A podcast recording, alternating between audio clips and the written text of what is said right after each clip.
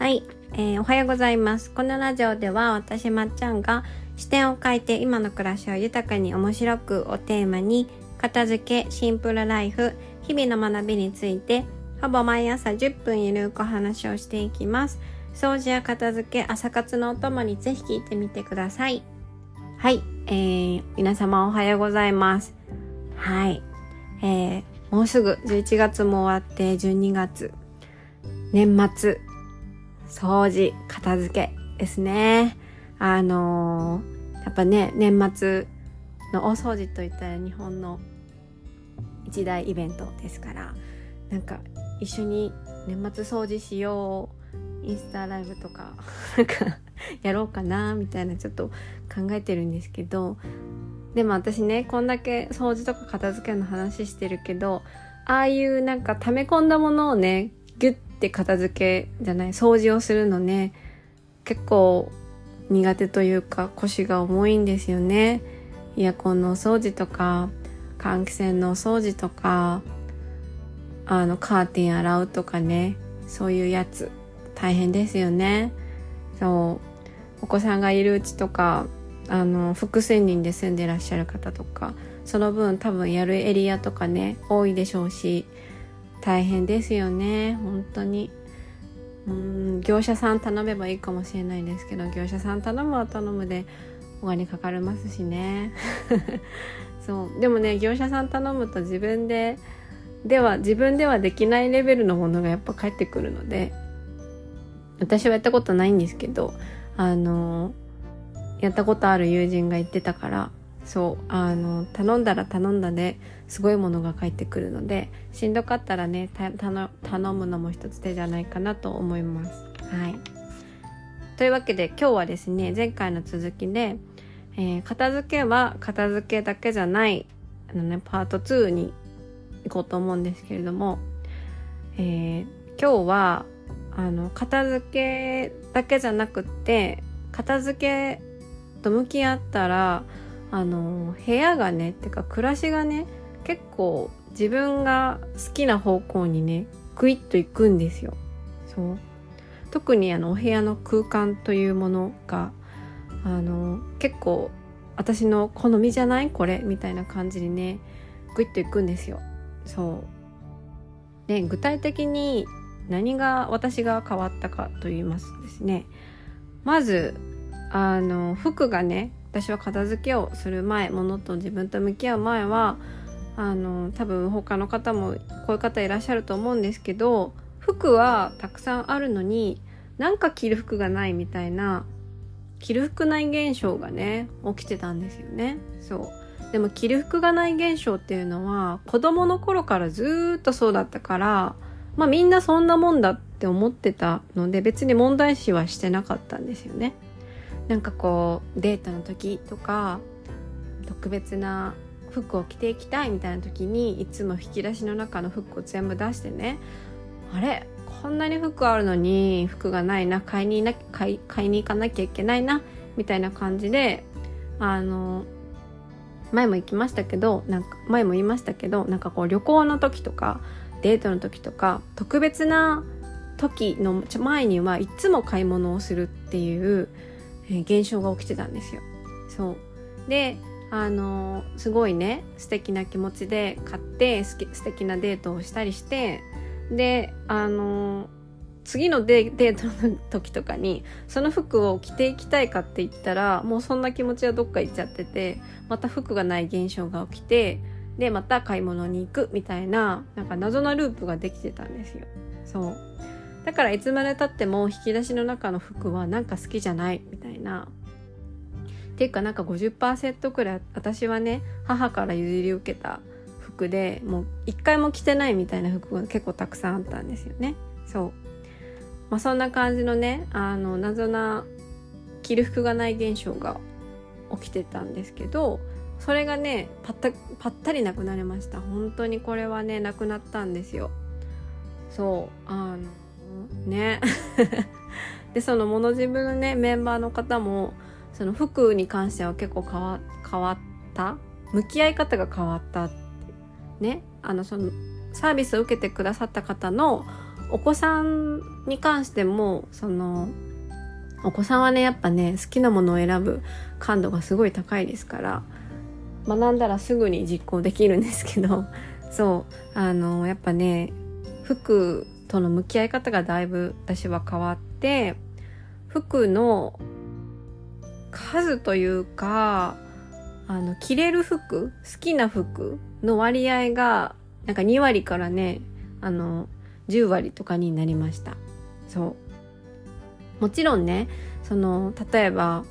高島屋とかすごい高いお店に行って自分の好きなブランドの服であの本当に欲しいものがねあったとしてもそれが例えばね9万とか10万とかだったら私はねさすがに今はねそんなポンポン買えないんですけどそう、まあ、そうじゃなくても今の自分ですごい好きな服をこうめでて着ることができますし、うん、むしろ前あの着れない着方がよくわからないなって引き出しの奥に眠ってた服もやっぱり視点を変えてねいろいろトライをしてみたら結局私これ好きじゃないみたいな結果に終わることもあったのでそう。あの私がいつもタイトルに言ってる視点を変えて今の暮らしを豊かにって言ってますけどあの嫌いとか興味がないなと思ってたことでもいろいろね視点を変えてトライをしてみるとあ案外好きかもみたいなことって服に関してもあるんですよ。そう。なのであの服に関しても結構多角的な視点で トライをすることができるようになりました。はい。もちろん服が好きな人っていうのはそれをね別に片付け云々関係なく子供の頃からきっとやってるのでそうあのもともと服が好きな人はそういう悩みはないかもしれないですけど私みたいになんか無難にあの服が着れればいいなみたいな感じで思ってる人は特にねこういった変化が見られるんじゃないかなと思います。はい、あとですねあの皆さんが多分片付けとかね断捨離とかしたら物はね減るんじゃないかっていう希望を抱いてらっしゃると思うんですけど私の場合はですよ私の場合は物はね増えました結果的に。そう。であの今までのあのメンバーの方の傾向を見てると全く物の量があんまり変わらない。手放すものがないっていう人もいましたしあの極端にねやっぱめちゃくちゃ減ったっていう人あんまりいないのかな。そう、まあね、手放すものはいくつかありましたけど多分この後ね増えてくんだろうなって 思いながらそういい意味でね。そう。あのやっぱ今の自分に必要がない必要じゃないものを手放してそこからねあの多分これからどんどん追加していくと思うのでやっぱりね極端に減ったりはあんまりしないと思うんですよ。そう。でも自分のしたい暮らしっていうものがそれこそミニマリストみたいにね極端に物が少ないものが好きっていう人は多分片付けと向き合ったら、えー、物はね減ってくると思います。はい、なので物が増えるか減るかっていうのはその人がどういう暮らしをしたいかによって変わってくるのであの減りますと断言はやっぱりできないし減るっていうのがいいことではないんですね。そうそれだけはお伝えしておきます。あと私の変化はこれは大きいですけどあの部屋のねベッドがなくなったっていうのはちょっとでかかったですね。なかなかねベッドをなくそうっていう発想には至らないですけど私の場合は運動ができるお部屋っていうのがあの自分が住みたい部屋だったのでそうでも実家に住んでたから部屋の狭さ自体はね結構狭かったんですよ。だからベッドを置くと運動がねできないからそうそうするとねベッドがなくなるっていうのが優先順位的にははい上だったからベッドを手放しました。はい。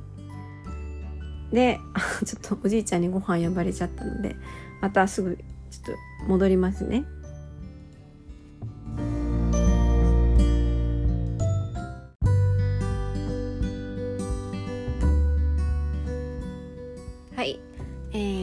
はですね私の個人的な変化は物も増えたし植物も花もどんどんどんどん増えていったということですね。はい、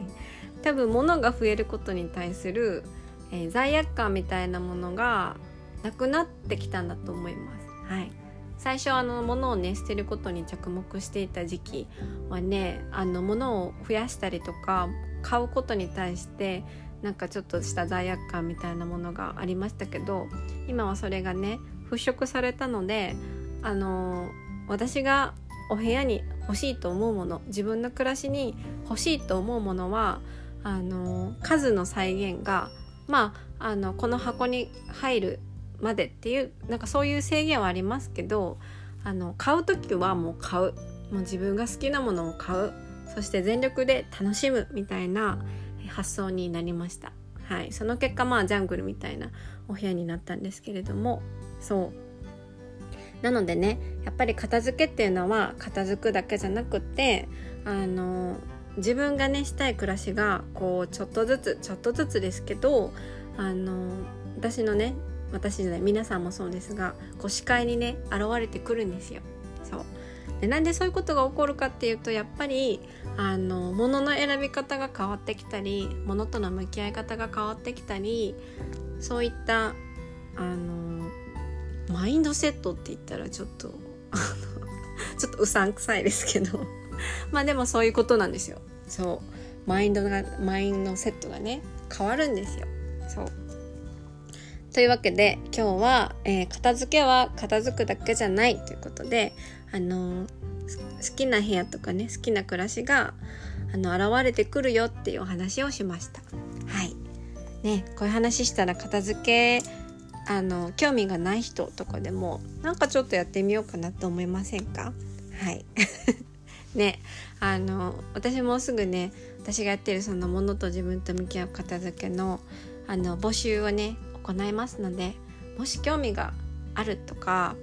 あのちょっと片付けやってみようかなみたいな感じで思ってる人は私のね LINE 公式 URL に書いてありますので登録して待っててください。はい。では、えー、ここまで聞いてくださってありがとうございました。皆さん今日も一日をね味わい尽くしてください。はい。では次回のポッドキャストでお会いしましょう。ではでは。